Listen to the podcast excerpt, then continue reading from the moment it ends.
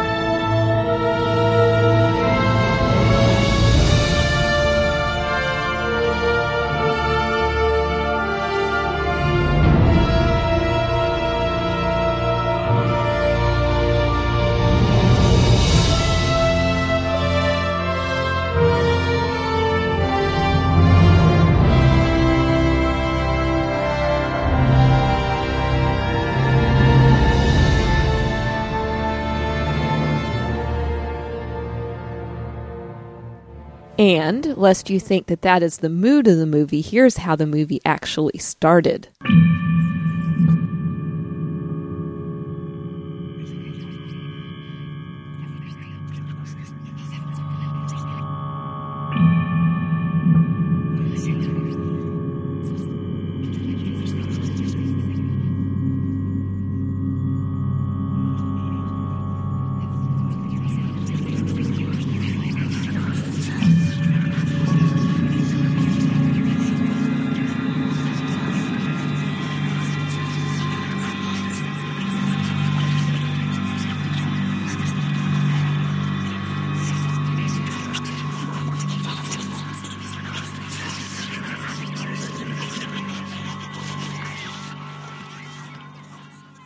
Now, if that doesn't raise the hair on your arms and send shivers up and down your spine, I don't know what will, because that does it for me. The beginning of that movie is so creepy, right up to the scene where you have the uh, the little girl scratching her fingers bloody on the inside of the closet door. I'm not one for horror movies, and that with that kind of introduction, it feels like a horror movie, but really, it it isn't a horror movie. It's an apocalyptic end of the world thriller and so there are scenes in it that are disturbing, but it is not necessarily the kind of blood and guts, horrific kind of scare you horror movie that I typically don't like. I actually like creepy movies that make you think, and this movie makes you think. Now, one of the first things that it makes you think about is of obviously prophecy because there's a that's what the whole movie is about. That's where it gets its title, knowing, because this is about a guy who finds out in advance about the end of the world. I need to tell you something. Yes?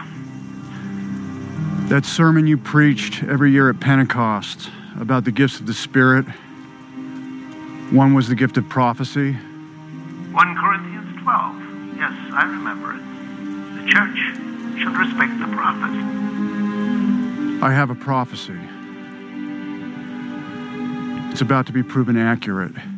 Now, assuming that you have seen the movie, you know that the prophecy comes from a bunch of numbers that were written by a little girl 50 years before and put in a time capsule. And John, the protagonist of this movie, is the one, his son actually, is the one that gets these numbers when they dole out the contents of the of the time capsule to the children at the elementary school. And he's the one that figures out the the it's not really a code, it's just he figures out where to divide the numbers to figure out what they mean. And he uses the 9 11 uh, tragedy as the key. And once he figures that one out, then he's able to figure out what all the rest of them mean. And they basically add up to all of the global tragedies from the time that the girl wrote wrote the numbers until the current time. And there's three left that haven't occurred yet. And so he the whole movie is him well a good bit of the movie is him trying to stop these three last three things from happening and he finds out that he can't stop them but this particular conversation that I just played is where he, at, near the end of the movie, has a conversation with his father. Now, his father is a pastor, and they've been estranged for several years. And he calls him to let him know that the end of the world is coming, and that, he, well, he basically says there's something coming, and you need to take cover. Now, the gifts of the Spirit that they talk about, this uh, sermon that he had preached in 1 Corinthians 12, I'm going to read you the text for that just so that you can place yourself. I mean, they don't give you the text in the movie, but this is the, the scripture that is referred to. This is 1 Corinthians 12, 1 through 11. Now, concerning spiritual gifts, brothers, I do not want you to be uninformed. You know that when you were pagans, you were led astray to mute idols, however, you were led. Therefore, I want you to understand that no one speaking in the Spirit of God ever says Jesus is accursed, and no one can say Jesus is Lord except in the Holy Spirit. Now there are varieties of gifts, but the same Spirit, and there are varieties of service, but the same Lord, and there are varieties of activities, but it is the same God who empowers them all and everyone. To each is given the manifestation of the Spirit for the common good. For to one is given through the Spirit the utterance of wisdom, and to another the utterance of knowledge according to the same Spirit, to another faith by the same Spirit, to another gifts of healing by the, the one Spirit, to another the working of miracles, to another prophecy, to another the ability to distinguish between spirits, to another various kinds of tongues, to another the interpretation of tongues. All of these are empowered by one and the same Spirit, who apportions to each one individually as he wills. Now, basically, that boils down to say that all of those gifts come only from the Holy Spirit. And because of that, and the, the lead in that says that you can't um, speak against God if you're speaking through the Spirit, and you cannot speak for God unless you're speaking through the Spirit. And basically, that boils down to mean that you cannot have a gift of prophecy unless it is from God. And so these numbers in the movie are not a biblical prophecy. They do not come from God. In fact, you, you're kind of introduced towards the end to the fact that they come from the whisperers, who are actually aliens. And they are not uh, there's nothing spiritual about it. It's just uh, aliens coming to save certain people, and the people who hear the whispers are called to be saved, and those who don't are not called to be saved. Now, the the the point that I'm trying to make here is is that while this movie is an interesting story, and it comes out that the prophecy is true in the movie, it is because it is a story. It's fictional.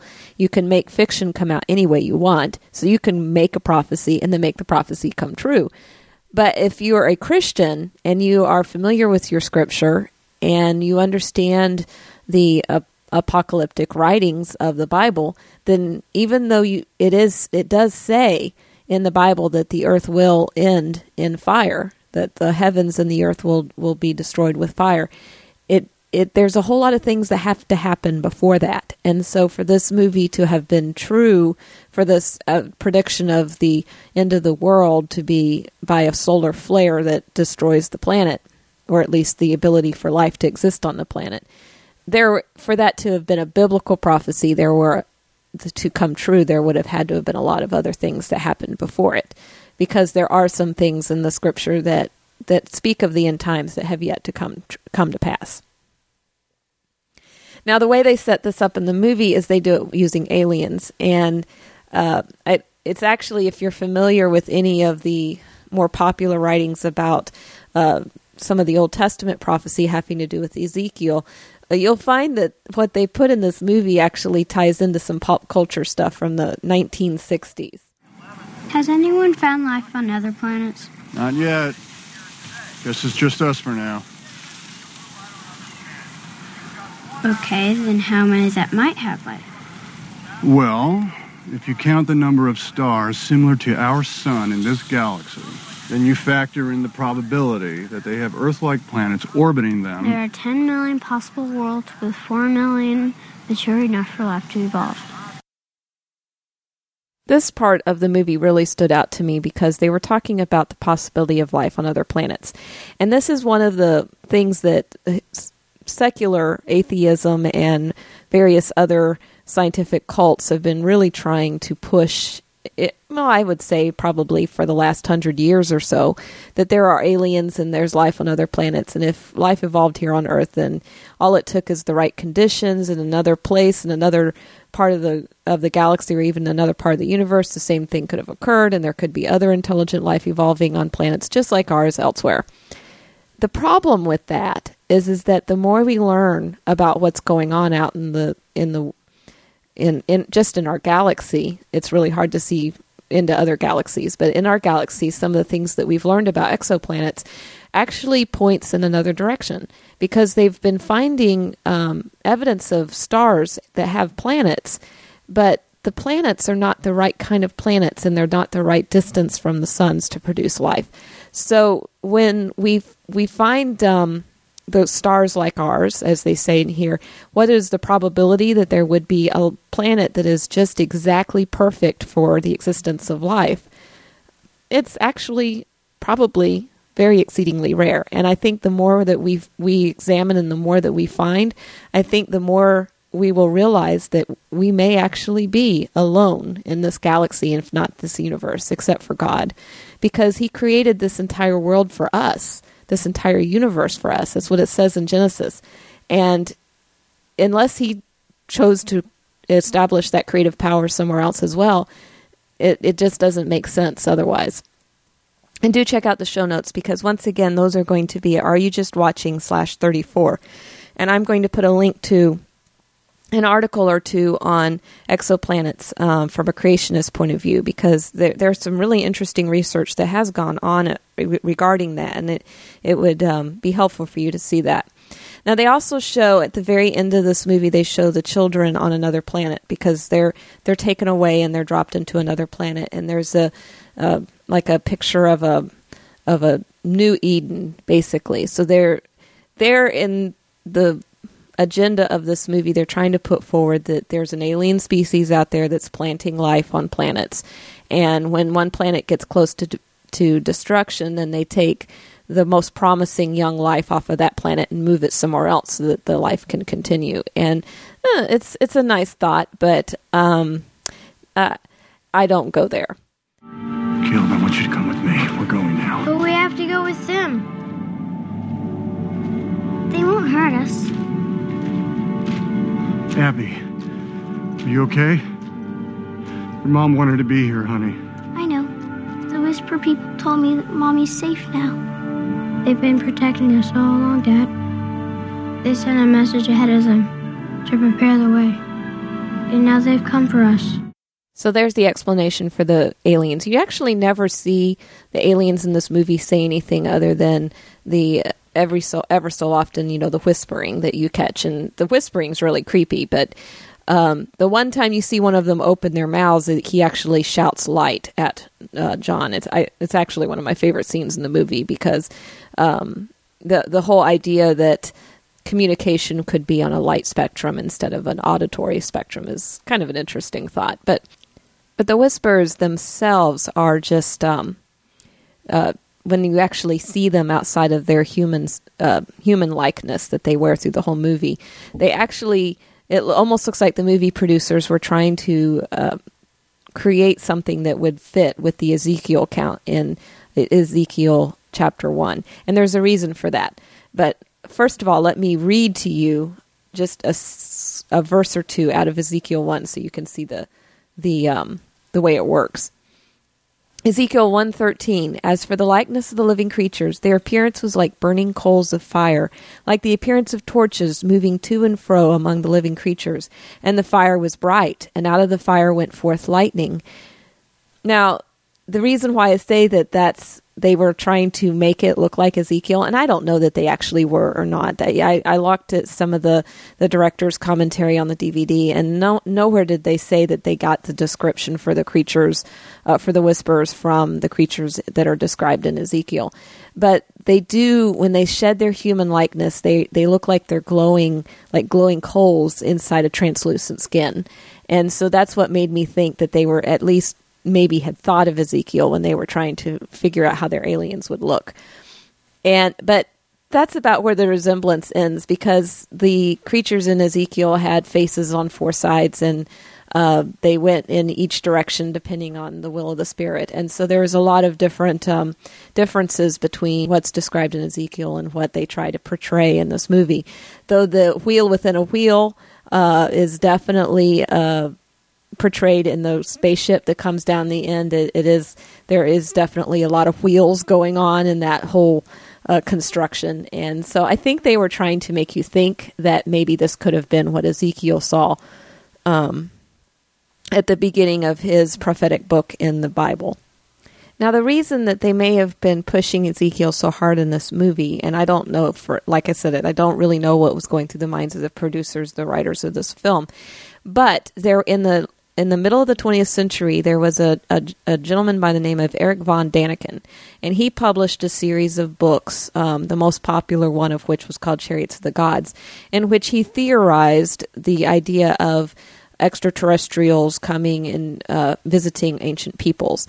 And I, will I'll post some links about him in the show notes, but the basic underlying theory for that is is that I think about the middle of the 20th century was when a lot of the evolutionary scientists are beginning to realize that there just isn't, no matter how much time you throw at it, there just is no way you can get life on a planet. They're, they they just chew and chew and chew on that problem of where does life come from, and the only thing that they can come up with other than God is aliens from another planet the only problem with that theory is that it delays the whole where does life come from to another planet. You keep delaying it and you keep delaying it. I mean, where did the life on the other planet come from? And then where did that life come from? And where did that life come from? You, you're just delaying the problem. You're never actually solving it. So eventually you're going to have to realize that there is a God. There is this all knowing power that created life. And, but that, once again, that's even beside the point. But anyway, this, um, this gentleman, Eric von Däniken, had created this idea that um, in the Chariots of the Gods, what Ezekiel described in the Bible was actually in Close Encounter of the Third Kind, where he actually met aliens and they came down in their spaceship. And he didn't really. Um, I mean, coming from an ancient people's point of view, he didn't have any way of explaining what he was seeing, and so he made it into a uh, a visitation from God instead of from aliens. Now, there's a big assumption in that, and um, it, it's interesting because if you come at it from the point of view as a creationist, there's absolutely no problem with thinking that ancient peoples were highly intelligent and had a lot of high technology, uh, were able to create wonderful things like the pyramids and other various things that we find in archaeology. But the the people who think that uh, that we started out as grunting apes and have gotten more intelligent and that we're at the pinnacle of our evolution now they believe that all of these amazing things that we find in archaeology, there's just no way ancient man could have done it. And so they have to come up with other explanations as for the pyramids and for other things in, in our ancient culture. I mean, they've even found artifacts that suggest uh, flying aircraft long before uh, we've ever even dreamed of flight in the modern era. And so you know these these people like Daniken and others came up with these ideas that we were seeded by uh, ancient or ancient alien species that came and, and gave us these technologies. And that's their only explanation. It's the only way they can figure it out, though it makes perfect sense if you hold to a biblical point of view. Now, I want you to think about the perfect set of circumstances that put this celestial ball of fire at just the correct distance from our little blue planet for life to evolve, making it possible for you to be sitting here in this riveting lecture. but that's a nice thought, right? Everything has a purpose, an order to it, is determined. But then there's the other side of the argument the theory of randomness, which says it's all simply coincidence. The very fact we exist is nothing but the result of a complex yet inevitable string of chemical accidents and biological mutations. There is no grand meaning. There's no purpose. Now, this clip was obviously taken right near the beginning of the movie where John still doesn't believe uh, that such a thing as prophecy could exist, even though he's the son of a pastor and has been raised believing in at least certain amounts of prophecy. The thing is, is we find out that John himself has had an incident happen fairly recently in his life that has caused him to lose his faith. And so he is putting his lack of faith in science. Instead of having any kind of uh, foundation for living and for purpose and for meaning, he is just believing in randomness. In fact, uh, right after this uh, statement, one of the students asks him what he believes. And he replies, and I paraphrase because he used a bad word, well, stuff just happens. And he doesn't have any basis, any faith, and that's because he has lost somebody very close to him and he can't see any purpose for that loss he starts playing with this idea of determinism versus randomness, and it's all couched in evolutionary terms in which, uh, you know, was this planet set in just the right place for life to begin? Which I think is kind of funny because at the same time they're saying that in the movie, they're also saying that probably life was seeded on this planet by aliens, so therefore life didn't actually begin on this planet. To me, the evolutionary point of view makes no sense. If you actually look at it um, just bare bones what it's saying. It just it's bizarrely absurd, and it, to me, that whole statement that he just said, comparing determinism with randomness, just illustrates that to a, a very good degree. That you know, it it there there is no meaning if you're taking science, you know, in what it can describe. And this is an astrophysics class, so he's teaching students about his lack of faith. Basically, he's trying to to um, push it on the next generation as to that there really isn't any meaning and that this is all that there is and it's all random and it just happened by chance and where's the hope in that? And and if your purpose is not to find hope in it then what are we living for? If if it's all just a bunch of coincidental accidents then um, where is the meaning? And i think that they actually bring this out in the movie because I cut the clip at, as soon as he stopped speaking, but there's a long point of silence right after that because he's he's lecturing to the class, but he's at the same time I think um, thinking to himself that he has no meaning, and so he just stops talking and he just stands there, and he has this expression on his face that just is so lost. He has nowhere to go. He has he has no meaning and no purpose, and it's devastating to him. And I think that's that's what draws the question: What what do you believe, Professor? And then you also see John take the additional step to actually spurn anything having to do with faith, because not only is he um, believing in the randomness that gives him no hope and no purpose, but he's actually actively spurning any help that he can get from his family who do have faith and do have purpose. What have you got going on? I'll say a prayer. Please. don't. Now, the th- funny thing about that for me is that I've even known people who spurn God in, in about every aspect of their lives, but they're still willing to have people pray for them. And so for him to even tell his sister, please, just don't even bother saying a prayer for me. I, I reject it all. I have, want nothing to do with it. And to me, that is just like the ultimate, he's, he's taken the, the full step away from God to the ultimate angle of, I don't even want anyone else acknowledging that God exists on my behalf. Now, this movie even takes you all the way to the edge of what science can actually do. And it's actually very scary because when you find out that the end of the world is coming and you can scientifically discern it, can even figure out how it's going to happen and why. Well, actually, you just find out how it's going to happen. It doesn't answer the why. We were both wrong. The numbers are a warning, but not just to me or any random group. They're a warning to everyone. The super flare. In our own solar system.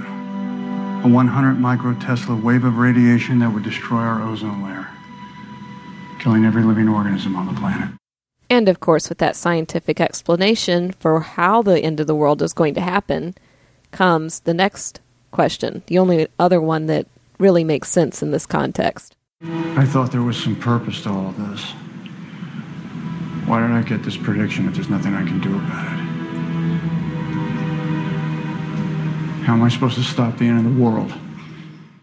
And this is the point where the person who was so stuck on randomness as the explanation for everything because of the death of his wife and various other things in his life made him think that there couldn't be any meaning or reason or purpose for why people die or any of that, suddenly becomes a believer in determinism because now he realizes that there is an end to the world, it was predicted, and there isn't anything he can do about it. There's not a thing he can do that will stop it. And it, it's a moment of truth because right after this, he makes he starts to um, to t- you know close in some of those ties that he hadn't before. He calls his father, which was something his wife had wanted him to do, and he's not talked to his father since she died. Actually, since before she died, and so he starts mending some of those relationships, realizing that the end is near and it's time to start um, wrapping things up. Of course, this whole faith versus science uh, underlying tone of this movie was not a mistake. If you go and listen to the uh, extra footage, the bonus stuff on the DVD, you you come across a statement that pretty much tells you that all of this was on purpose. I'm just fascinated by the two opposite ends of the spectrum, science and faith. I can see the argument for each side of the equation, and I personally sit somewhere in the middle. But for me, it's really about a sort of a, a search for meaning uh, in in the universe and in life. So, of course, now you know that the the whole buildup of the per, the science and the faith and all of that was put in the movie on purpose. So I want to take take you back to the beginning of the movie where right after that that little boy asked uh, his father, uh, Caleb asked John um, about the aliens and the possibility of aliens on other planets and all of that. There was a scene that was later on that night where John is tucking him into bed, and he realizes that there may have been some uh, something underli- underneath Caleb's question, and so he addresses that. When I said it was just us out there, you know I was talking about space, right? I didn't mean heaven or anything. I'm sure wherever mom is. Dad, you don't even believe in heaven. I never said that, Caleb. I just said we can't know for sure. That's all. If you want to believe, you go ahead and believe. Okay? And that, my friends, is the agnostic approach to the question of heaven and God and all of that. If that if it makes you feel better to believe it, then you go ahead and believe it. I just don't know for sure. I, I'm wondering where the comfort is when you're telling your child that, yeah, I I don't know for sure there's a heaven. I don't know for sure your mother is there. But if it makes you feel better, then you go ahead and believe it because it's important that you feel better about it. Um, to me, that's not very good parenting. You have you give your your kids answers, not I don't knows or we can't be sure's. None of that is going to help that child deal with the issue that his mother died. And I understand that in this in this context, John doesn't even understand why his wife died, and so he can't explain it to his son. And to be honest, that's why people should explore Christianity because we do have the answers. We have the answers to why um, lives seem to be cut short. There seems to be no sense in it unless you understand that God has a purpose for each of us and that when He's done, He calls us home. And because of sin, there is death in the world. And the only way to escape that death because of sin is through Jesus Christ and His saving grace of God that our sins can be forgiven. So there are answers to those questions, and they obviously are not given in this movie because, you know, John himself doesn't have the answers. And so he's throwing a lot of maybes and I don't knows and we can't know for sure's at his son, which is not helping his son deal with any of the issues that his son has. I always thought you were supposed to sense when the people you love are in danger, but I didn't feel anything. Now this this clip comes a little after a little further on in the movie when he's talking to Diana, the other person with a child who hears the whispers and all of that that's going on in the movie. And he's telling her about the the day or the night that his wife died in a fire in a hotel and that he doesn't understand why he'd always thought that he would know when his loved ones were in danger and he didn't feel anything when she was dying. So because of that he loses his faith and decides to believe in randomness, which he we've already heard him discuss once, but he actually goes on from what he just said while he's talking to Diana.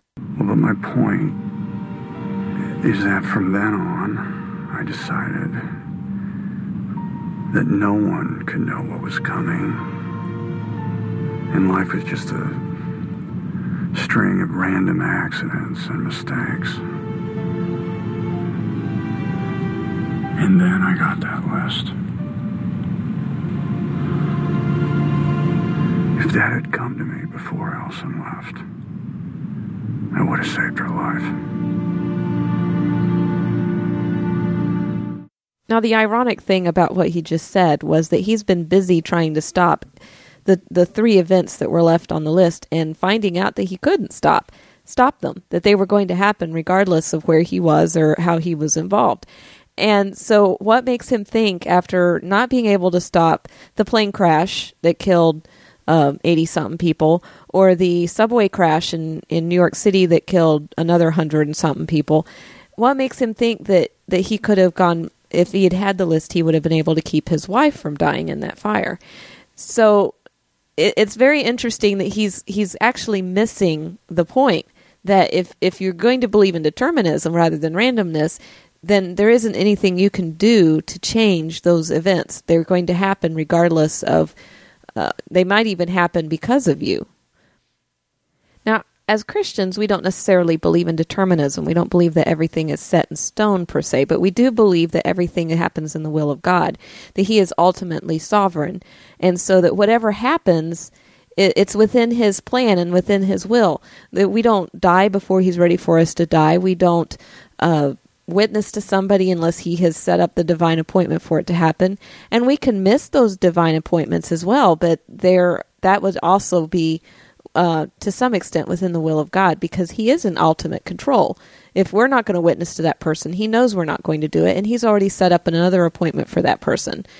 And the I think it, it it's interesting that while they play with the whole idea of we can't change what's going to happen, in this movie, they don't ever bring out the whole idea of why can't we change what's going to happen, that there is an ultimate reason for that, and it's because God is in control.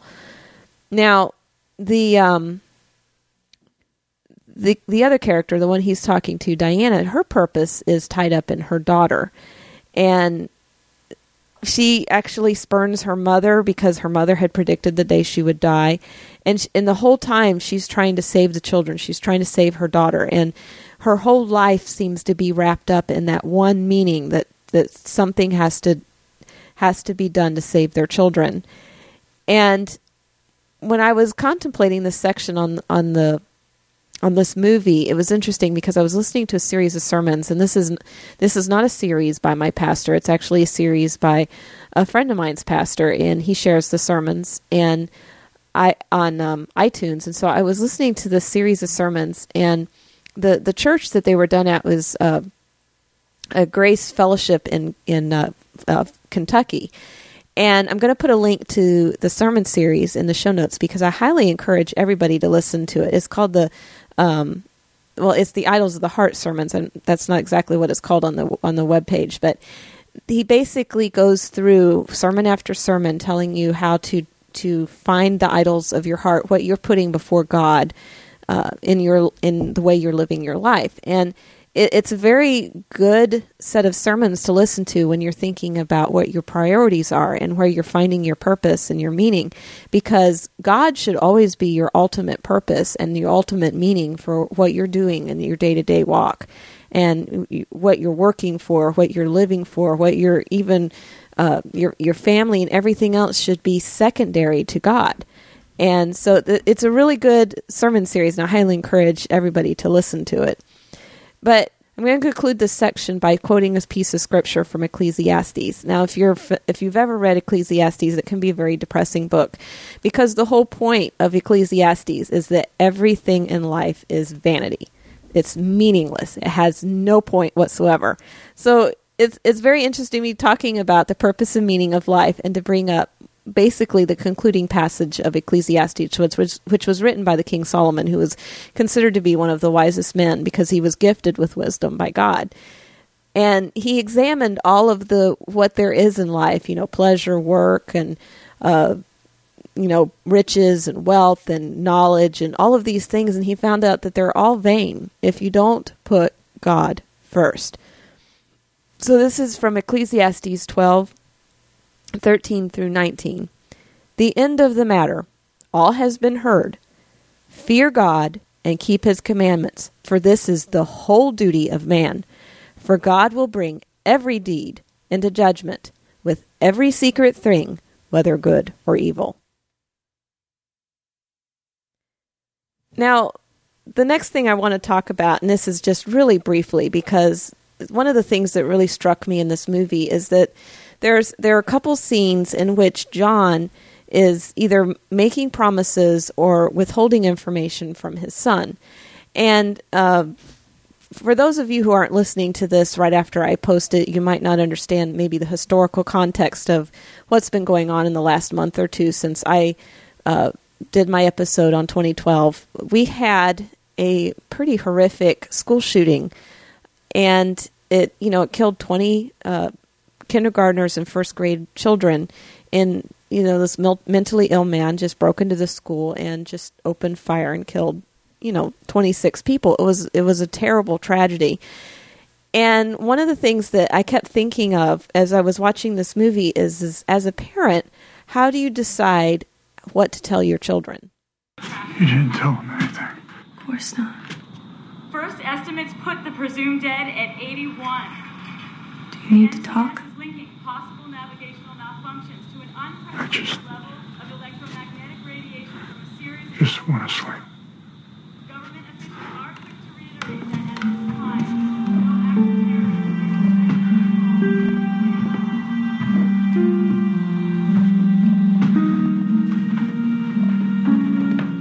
What happened, Dad? What's going on? Truck broke down on the highway.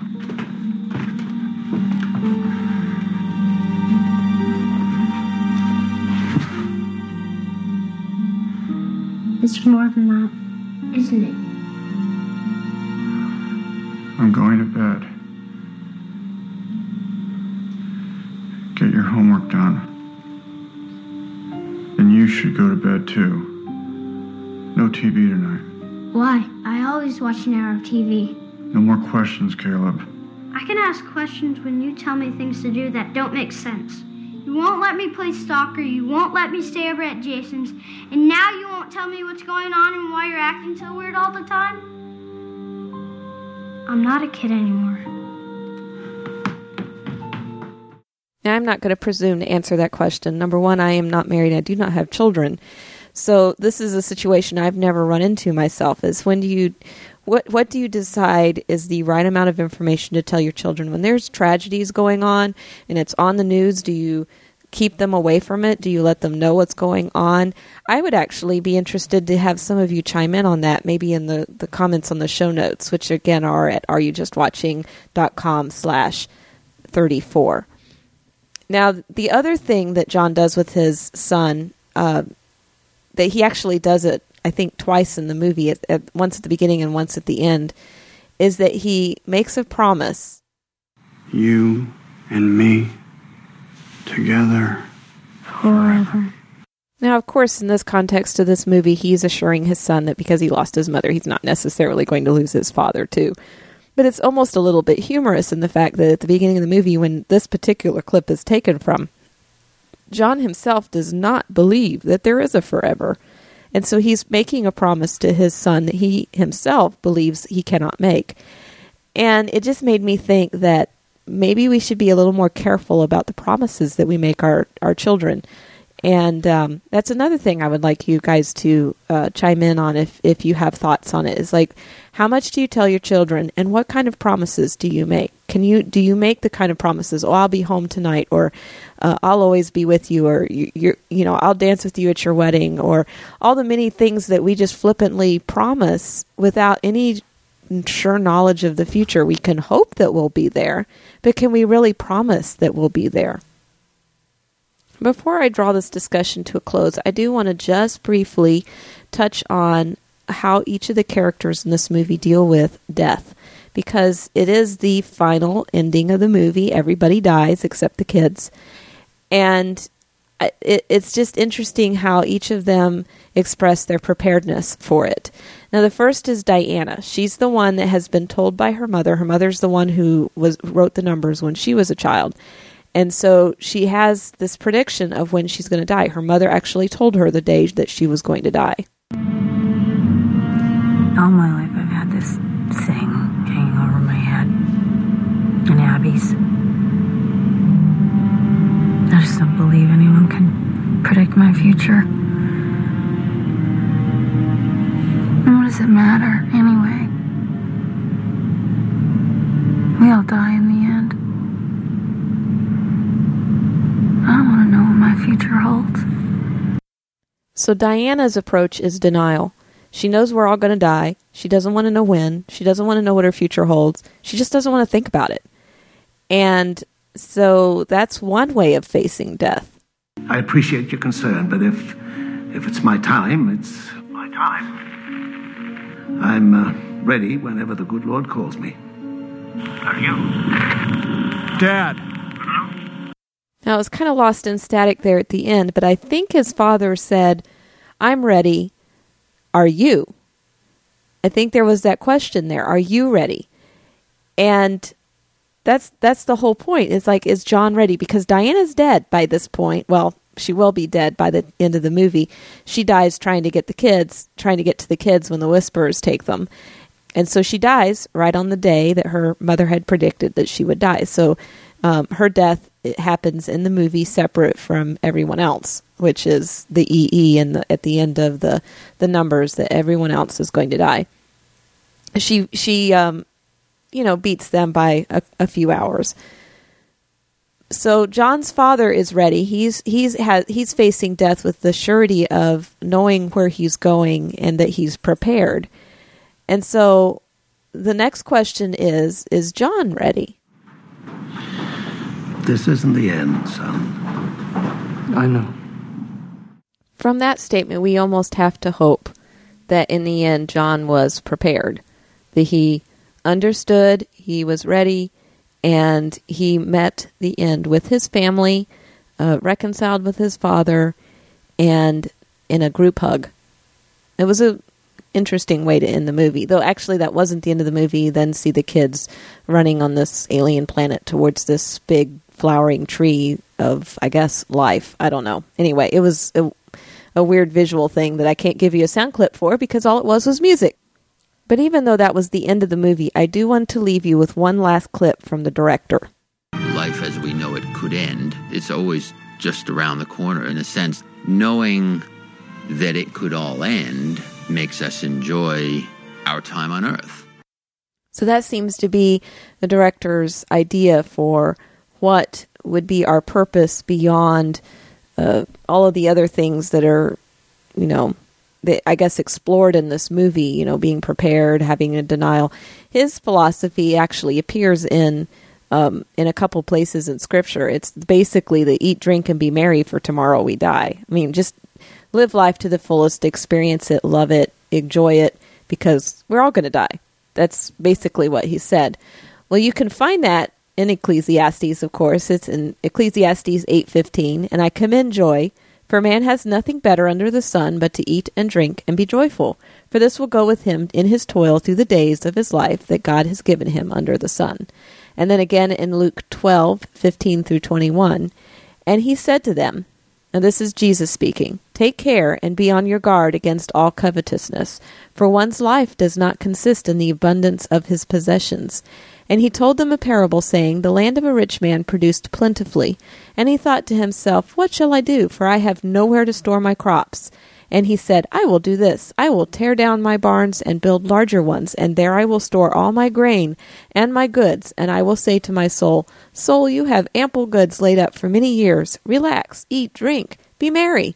But God said to him, Fool, this night your soul is required of you, and the things you have prepared, whose will they be? So is the one who lays up treasure for himself and is not rich towards God. Hey, did you see that? Hi, Eve. This is your former co host, Daniel J. Lewis, now from oncepodcast.com. You're doing a great job with Are You Just Watching? I love the idea of this segment. I want to talk about Once Upon a Time, and I'm going to do so without spoiling it for anyone. In season one, someone said of another evil character, evil isn't born, it's made. Now, this is contrary to what the Bible says because the Bible says that we are born in sin. So from birth, we are in rebellion against God. But now in season two, and again, no spoilers here, but in season two, a character is struggling with their evil background. And we see their background was they were once given the opportunity to repent and change, and they rejected it and still chose evil. But now in their modern story, they are taking that chance and trying to do better, but not necessarily to repent, just to do better. Almost seems like the idea of doing good works now to outweigh the bad works that one has done before. Once Upon a Time is really exploring this idea of can a character be redeemed and once evil, always evil, and more like that. So it's great for that kind of discussion. And if anyone would like to hear more about Once Upon a Time and our discussion about it, they can check out our website over at oncepodcast.com. I'm Daniel J. Lewis. Thanks, Eve. Thanks so much for that contribution, Daniel. It's so good to hear your voice on this podcast again. Now, our listeners can contribute the same way by sending us a, a voicemail message by calling 903 231 2221, or they can email us at feedback at areyoujustwatching.com and send us audio files. Please, all, all standard audio files are welcome. You can also go to our website and either comment on the show notes, which are at areyoujustwatching.com slash 34, or they can actually click on the little link that's on the side of the web page, which says send a voice message. And of course, all of those ways can be also used to, to give feedback on this episode or, or, or even suggest movies that I can cover in, in future episodes. Now, you can also um, follow me on Twitter, Twitter slash E. Franklin or you can um, like us on Facebook. Now, I highly encourage that you come and like us on Facebook because I'm going to be making it taking advantage of that page on Facebook to uh, post little snippets of of uh, news items and stuff that I I find that you know have some Christian worldview impact, or just to quiz you on whether you can find uh, the worldview assumption and comment on it. So please join the community and and come and join us in uh, going beyond this podcast and finding out how we can apply what we're learning here to uh, things that we're seeing on social media and in the uh, video on the news, YouTube, that very the various places that you can find this kind of stuff. So I'm just ecstatic that you ca- that you managed to listen through this incredibly long podcast. I do uh, suggest that you go and read the show notes because I'm going to be putting insights on the movie uh, that I was not able to record in this podcast in the show notes. So please do check them out, read through them, find out what other th- little tidbits I had in the movie that just didn't make it into the podcast. And be sure to subscribe because if you subscribe, then even though I'm not really steady about getting these episodes out, whenever I do get one uploaded, you'll get it automatically. So do go ahead and take advantage of the subscriptions. Once again, thank you for listening. I'm Eve Franklin.